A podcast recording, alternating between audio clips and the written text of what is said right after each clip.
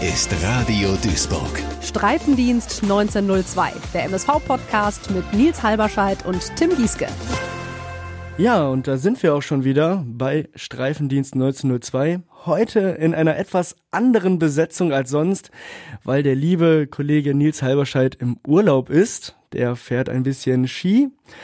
Aber ich habe mir tatsächlich Verstärkung geholt und zwar meinen lieben Freund Thomas Salmann, ein Recke aus der Kurve und auch Fußballexperte und ja, ich erhoffe mir einiges heute von dieser Folge, weil du bringst sehr viel Fußballexpertise mit Thomas und ja, ähm, bist natürlich auch schon seit Jahren MSV-Fan, sogar länger als ich tatsächlich und lässt es dir auch nicht nehmen, immer im Stadion zu sein. Ich freue mich, dass du da bist. Hallo Thomas. Ja, hi Tim, danke erstmal für die Einladung. Ähm, du hattest im Stadion, glaube ich, einen Anschlag auf mich vor, so war dein Wortlaut. Und jetzt bin ich hier, ich freue mich. Ähm, langjähriger MSV-Fan oder Leidensgenosse, muss man fast sagen. Und ja, ich stehe bei Nils und Tim auch im Blog. Ja, und du hast es gerade direkt auch angesprochen. Ähm, das Spiel gegen Mannheim haben wir uns am Montag zusammen angeguckt. Mhm. Leider haben wir keine Punkte äh, zu Hause gelassen. Die haben alle den Mannheimer dann leider entführt. Ich habe mir eine schöne dicke Erkältung geholt, deswegen schnief ich heute auch so ein bisschen rum. Aber ja, wir versuchen das Beste draus zu machen und ich versuche das in den Hintergrund zu rücken. Aber wir wollen auch direkt mal auf das Spiel gegen Mannheim gucken.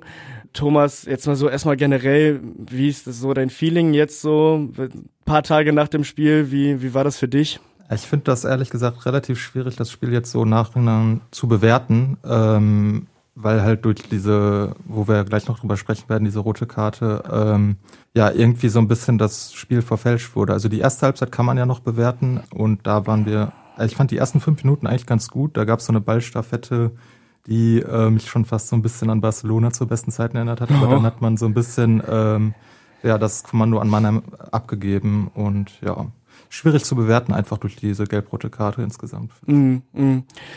Genau, das äh, war ja sicherlich auch so ein bisschen der Knackpunkt.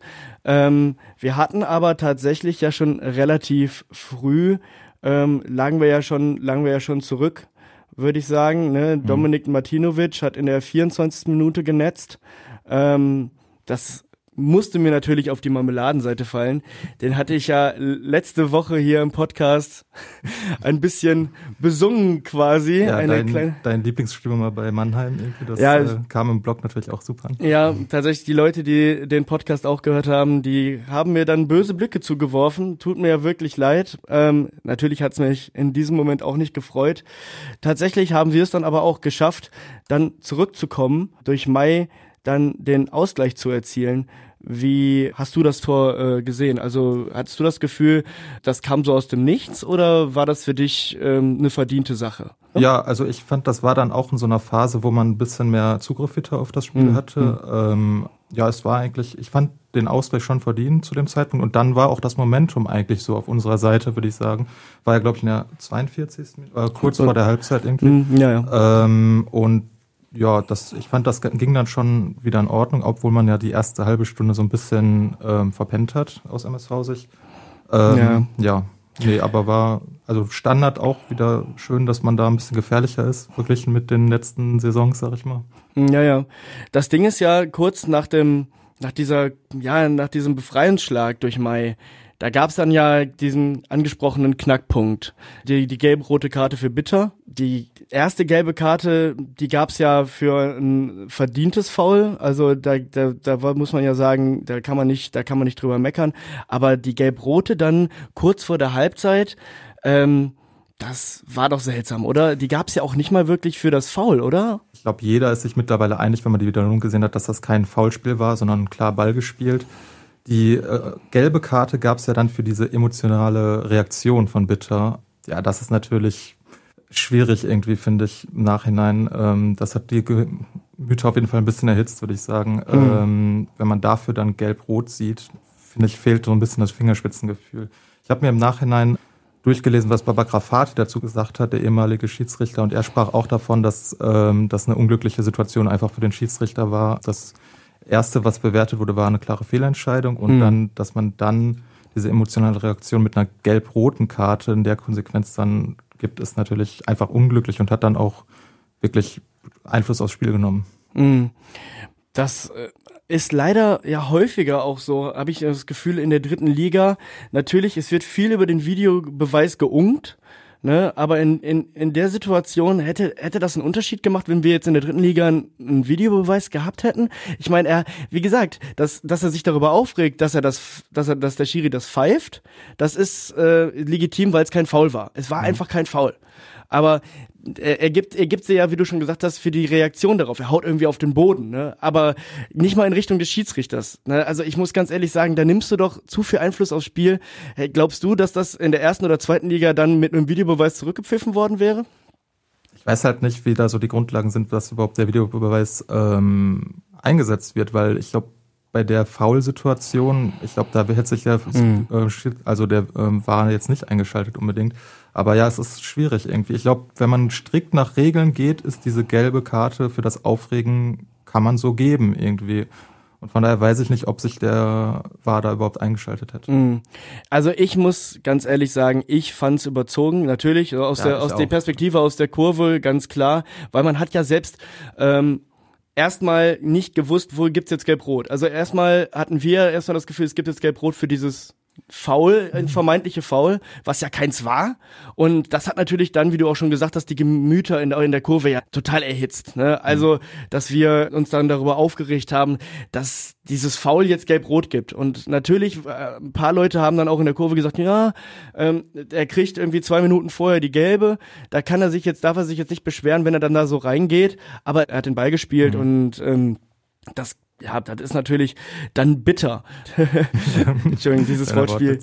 Ja, ähm, ne, also ich finde, meine, meine Meinung ist tatsächlich, dass man da mehr Fingerspitzengefühl ähm, walten lassen kann, dass man dann halt sagt, also ich, ich glaube, äh, jemand in der Kurve sagte, ein, ein Dennis Eitikin zum Beispiel, der hätte jetzt nicht sofort gelb-rot gegeben, einfach der wäre vielleicht sogar zum Trainer gegangen und hätte gesagt, pass mal auf, oder er ist erst zum Spieler und dann zum Trainer und hätte dann gesagt, pass auf, ähm, ich habe hier gerade deinen Spieler Bitter, den habe ich gerade verwarnt, jetzt macht er hier so eine Aktion und regt sich auf, ähm, pass auf, nächste Aktion fliegt er. Aber dann halt sofort so Impact auf das Spiel zu nehmen, ja. Ne? War unglücklich auf jeden Fall, das stimmt jetzt. Ja, das gab dann nämlich dann auch den, ja, den Bruch in der zweiten Halbzeit. Wir müssen leider sagen, dass es dann in der zweiten Halbzeit relativ schnell zum 2 zu 1 kommt durch Lobo.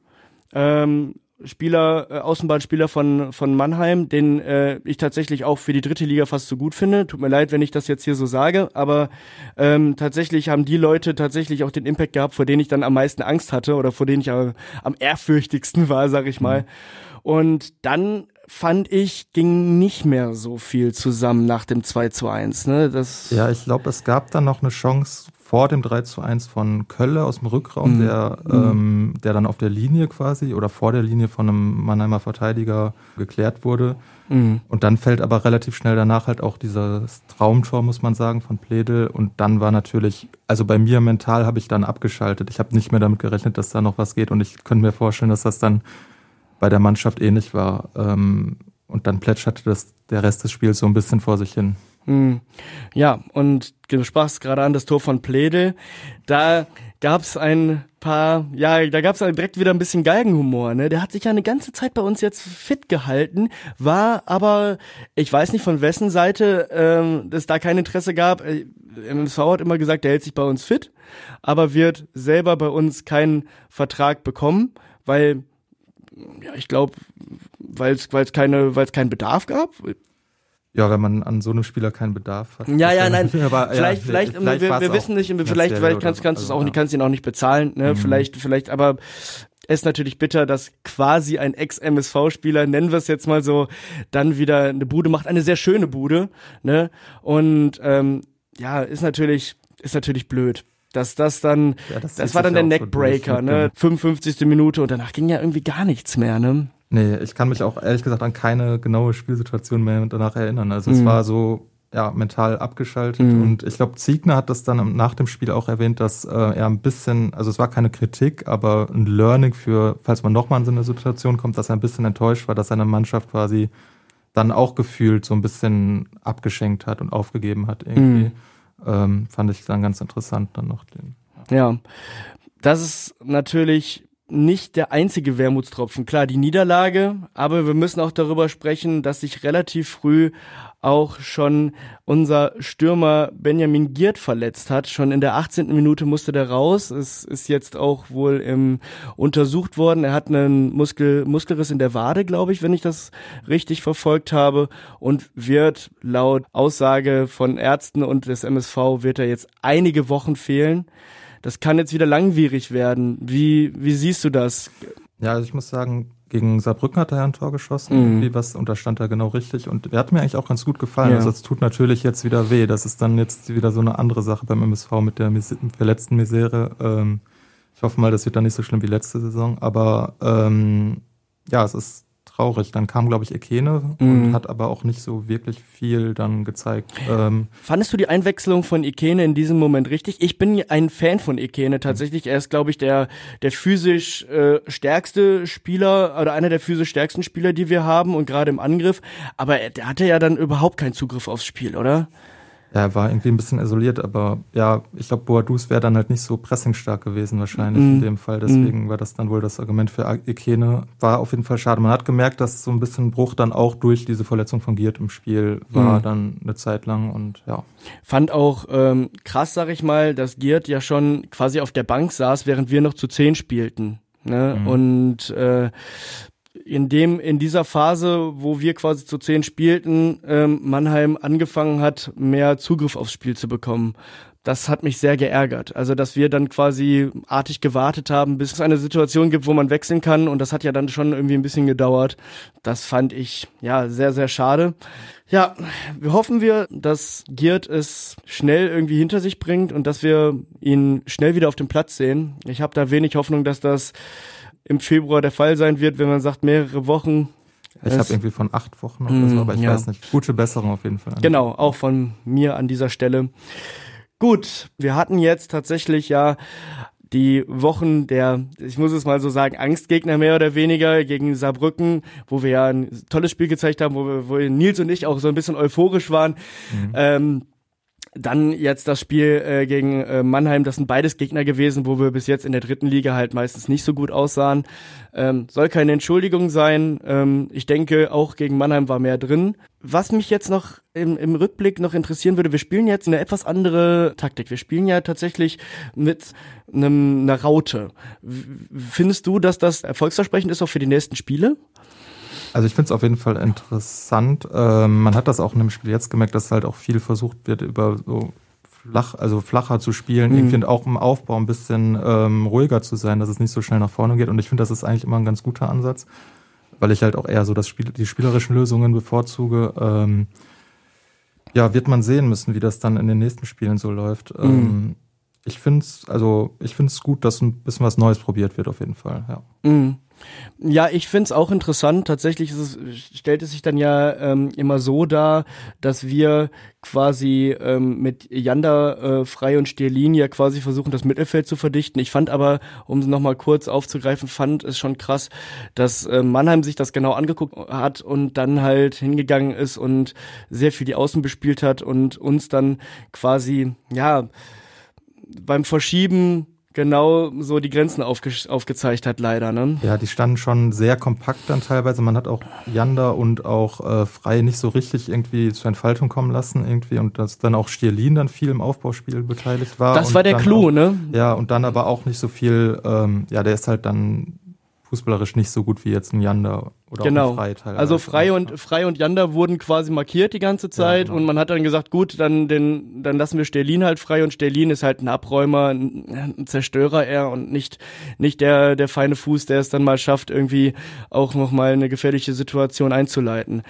Wer das aber ganz gut gemacht hat und da möchte ich jetzt auf das äh, noch auf eine Sache kommen, es gab ja Verwunderungen tatsächlich vor diesem Spiel. Denn für Vincent Müller hat es scheinbar nicht gereicht. Das hat mich schon gewundert, weil es hieß ja eigentlich, es, es würde, es würde wieder gehen. Der war nicht mit dabei, aber auch Lukas Räder, der ja diesen Monsterreflex in Saarbrücken hatte, der saß nur auf der Bank und unser junger Keeper Maximilian Braune ist zu seinem Profidebüt gekommen. Das hat ja sehr viel Verwunderung bei uns in der Kurve ausgelöst. Ähm, wie fandst du ihn und welchen Eindruck hast du auch gerade, was den Spielaufbau angeht? Ähm, das war schon ein taktischer Kniff von Ziegner, ne? Ja, mich hat's auch erstmal gewundert, ähm, vor allem weil Reda sich ja mit dieser Parade quasi empfohlen hat, aber der Hintergedanke war halt, dass, ähm, dass Braune halt spielerisch einfach stärker ist im Spielaufbau. Und ich finde, das hat man gegen Saarbrücken auch bei Reda ein bisschen gemerkt, dass das jetzt nicht so ganz seine Stärke ist irgendwie. Und ähm, Braune ist da sicherlich ein bisschen stärker.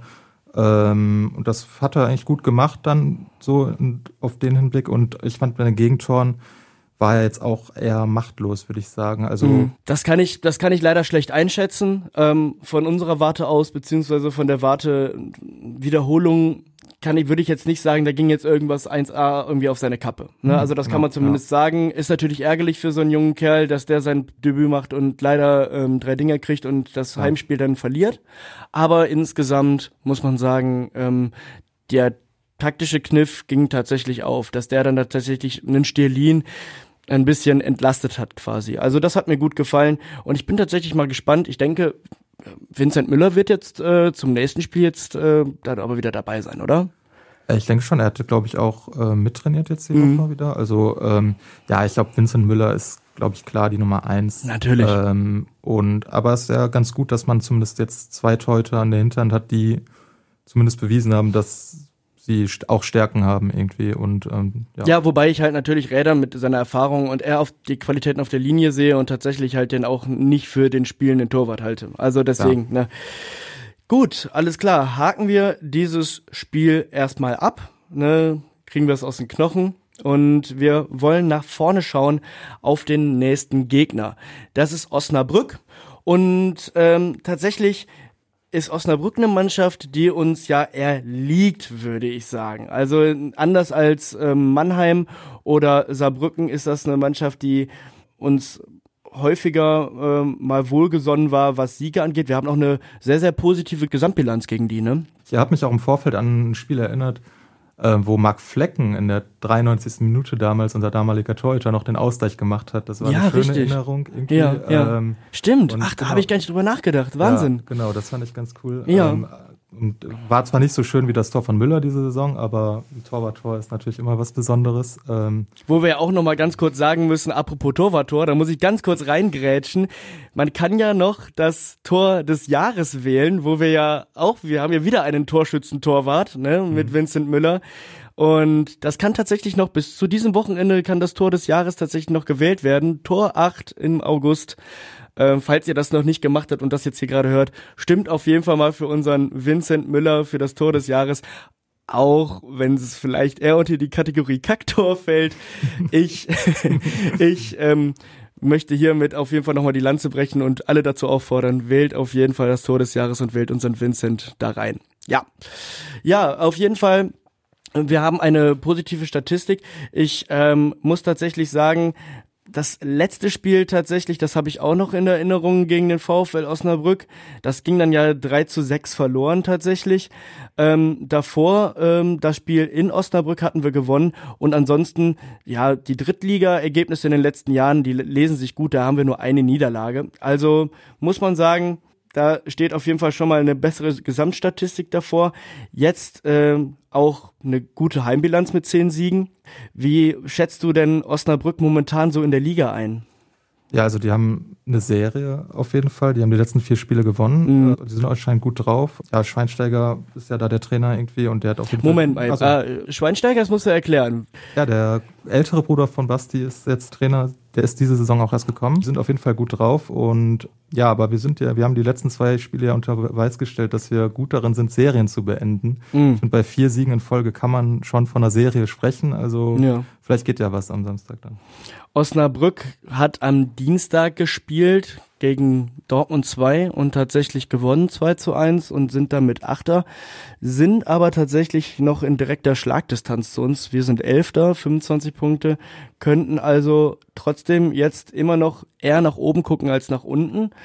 Wenn wir natürlich auf Osnabrück gucken und damit auf den nächsten Gegner, da haben wir natürlich auch einen Experten hier in der Redaktion, der immer wieder seine Fachkenntnis auf uns regnen lässt. Unser lieber Onkel Kobi, der hat sich natürlich nicht lumpen lassen, seinen Senf zu Osnabrück dazu zu geben. Onkel Kobi erklärt den nächsten Gegner. Heute also der Verein für Leibesübungen Osnabrück. Nun gut, laut seiner Homepage hat sich der VfL Osnabrück in den Top 30 Fußballclubs in Deutschland etabliert. Ja, sehr. Kurz hinter den TuS Mündleim und SV Düssern. Zu den berühmtesten Spielern der Geschichte zählt ein gewisser Ralf Heskamp. Genau, unser Geschäftsführer Sport Ralf Heskamp. Neun Jahre hat der Igel, wie man ihn damals noch nannte, für Osnabrück gespielt. Für wen das jetzt unangenehmer ist, sei dahingestellt. Eine Frage habe ich aber, liebe Osnabrücker. Was habt ihr eigentlich mit euren Steckenpferden? Osnabrück gilt als die Heimat der Steckenpferde. In Gedenken an das Ende des 30-jährigen Krieges reiten noch heute jedes Jahr Viertklässler auf Steckenpferden zum Rathaus. Es gibt Steckenpferdskulpturen, Steckenpferd-Ampelmännchen. Ich weiß nicht, was ist so doll daran, mit einem Stock mit Pferdekopf zwischen den Beinen durch die Weltgeschichte zu hüpfen. Gut, jedem Tierchen sein Pläsierchen. Kaum verwunderlich, dass so schillernde Politikfiguren wie Christian Wulff oder Olaf Scholz Osnabrück ihre Heimat nennen. Wo bei den beiden der Stock steckt, ist ja offensichtlich. Ah, uh, das ist aber unangenehm. Also, liebe Zebras, reitet die Pferdchen aus Osnabrück schnell wieder nach Hause. Klingt irgendwie falsch, aber ihr wisst, was ich meine. Gewinnt einfach. Ja, ey, die Steckenpferde. Okay, ja, da hat der liebe Onkel Kobi mal so ein bisschen in der Osnabrück-Kiste gekramt. Das war mir auch nicht bewusst. Ja, Serie sollte beendet werden. Jetzt gucken wir mal so ein bisschen auf die Statistiken generell. Wo würdest du ansetzen? Wen würdest du für Giert setzen jetzt? Bist du da, bist du da eher Fan von Buadus oder eher von Ikene? Also ich bin an sich kein Fan von Boadus, um das, äh, also, mhm. aber ich würde, glaube ich, trotzdem eher mit Boadus anfangen. Ähm, mhm. Auch mit demselben, auch mit demselben System quasi, dass man das Geared quasi eins zu eins ersetzt wird? Ja, ich würde erstmal damit anfangen. Gut, das ist jetzt vielleicht, ähm, Mannheim hat dagegen jetzt Lösungen gefunden, das wird sich Osnabrück natürlich dann auch angeschaut haben. Ja, ja. Ähm, ja ich bin aber auch kein Trainer, also ich, nee, nee, klar. Äh, aber ich, mein Instinkt wäre jetzt erstmal mit Boadus. Also mhm. irgendwann würde ich mir ja wünschen, dass Bakir mal wieder äh, fit wird und, ja, ja. und so, ne? Den, von dem halte ich viel, ähm, aber ich würde jetzt erstmal mit Boadus eigentlich anfangen, ja. Mhm. Also, was glaubst du denn, könnte so der, ja, der der Schlüssel zum Sieg gegen Osnabrück sein? Hast du da, hast du da eine Idee? Was würdest du raten? Auf jeden Fall muss man auf die Spieler vorne bei denen aufpassen. Also ich mhm. weiß nicht, du kannst uns vielleicht gleich noch erzählen, wer da dein Lieblingsstürmer momentan ah. ist. Aber Sima Kala und Engelhardt sind auf jeden Fall gut drauf. Irgendwie, da mussten, ähm, muss man auf jeden Fall drauf aufpassen. Und ansonsten, ich glaube, die haben jetzt nicht so die beste Abwehr. Ich glaube, die haben auch 29 Gegentore schon, mm, also da mm. geht vielleicht was. Ähm, Sehr torreich vorne und hinten. Ne? Genau, ne? und mm. vielleicht sollte man auch aufmerksam sein früh im Spiel, weil ich habe irgendwie gehört, dass 30 Prozent ihrer Gegentore in den ersten 10 Minuten kriegen. Ähm, okay, ja, ja, stimmt. Deswegen, das wäre vielleicht dann auch ein Ansatz.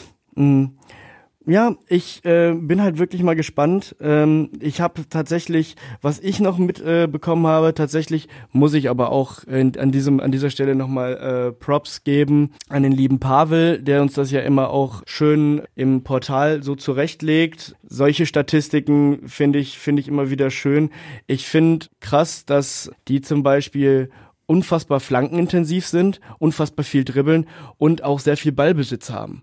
Ne? Also das heißt, wenn wir jetzt ein Heimspiel haben, liegt dem MSV das besser, wenn man nicht das Spiel machen muss, auch wenn man zu Hause spielt?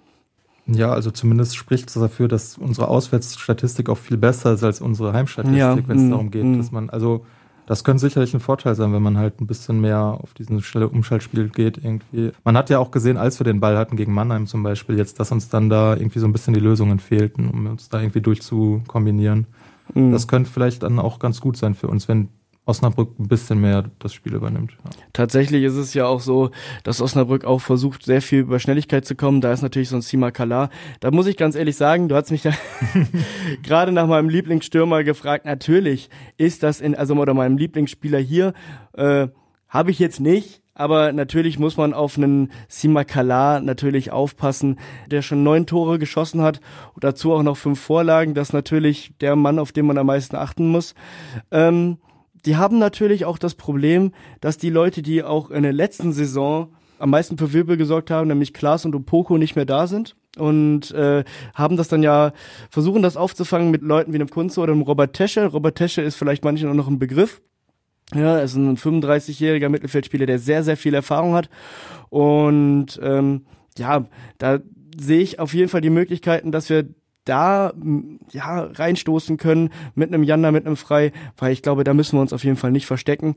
Wichtig fände ich auf jeden Fall auch noch, dass man selber schnell irgendwie versucht, Druck zu machen, auch auf deren Abwehrkette, denn sie haben auf jeden Fall mit einem Giamfi, ich hoffe, ich spreche ihn richtig aus, ähm, Innenverteidiger auch auf jeden Fall einen, ähm, einen sehr, sehr talentierten und guten Innenverteidiger, der auch, glaube ich, ein sehr gutes Aufbauspiel hat. Daneben steht Bermann, der Drittliga-Kantholz ist, würde ich sagen. Also ich bin, ich bin wirklich gespannt, ob wir es schaffen, denen so den Zahn zu ziehen und besonders halt diese Leute wie ein Simakala irgendwie in den Griff zu bekommen. Ja, okay. Schauen wir mal, was es gibt. Ich bin auf jeden Fall wieder da. Du bist natürlich auch, auch, da. da. Wunderbar. Hoffe, dass sich meine Erkältung bis dahin so ein bisschen gelegt hat. Und haben wir irgendwas vergessen, Thomas? Müssen wir noch, müssen wir noch über hm. irgendwas sprechen? Liegt dir noch was fällt, auf dem Herzen? Mir fällt jetzt gerade so nichts ein eigentlich. Also, okay. Aber ich bedanke mich natürlich, dass ich hier sein durfte. Gerne, gerne. Dann hoffe ich mal, dass euch die Folge gefallen hat. Nächste Woche ist natürlich auch wieder der liebe Nils hier am Start. Ah, ich habe natürlich noch eine Sache vergessen, denn heute ist tatsächlich der sechste Todestag von Michael Tönnies. Da möchte ich auch noch darauf hinweisen. Also Tornado unvergessen. Ne? Oh, also, ja, genau. Und ähm, tatsächlich hat Ingo Wald heute auch Geburtstag. Wird heute 65 Jahre alt. Da an der Stelle alles Gute. Gut, Thomas, vielen Dank. Und ja, gerne. ja, ich sage dann mal bis nächste Woche. Ich hoffe, wir sehen uns im Stadion, Leute. Bis dahin, macht's gut. Ciao. Radio Duisburg. Streifendienst 1902.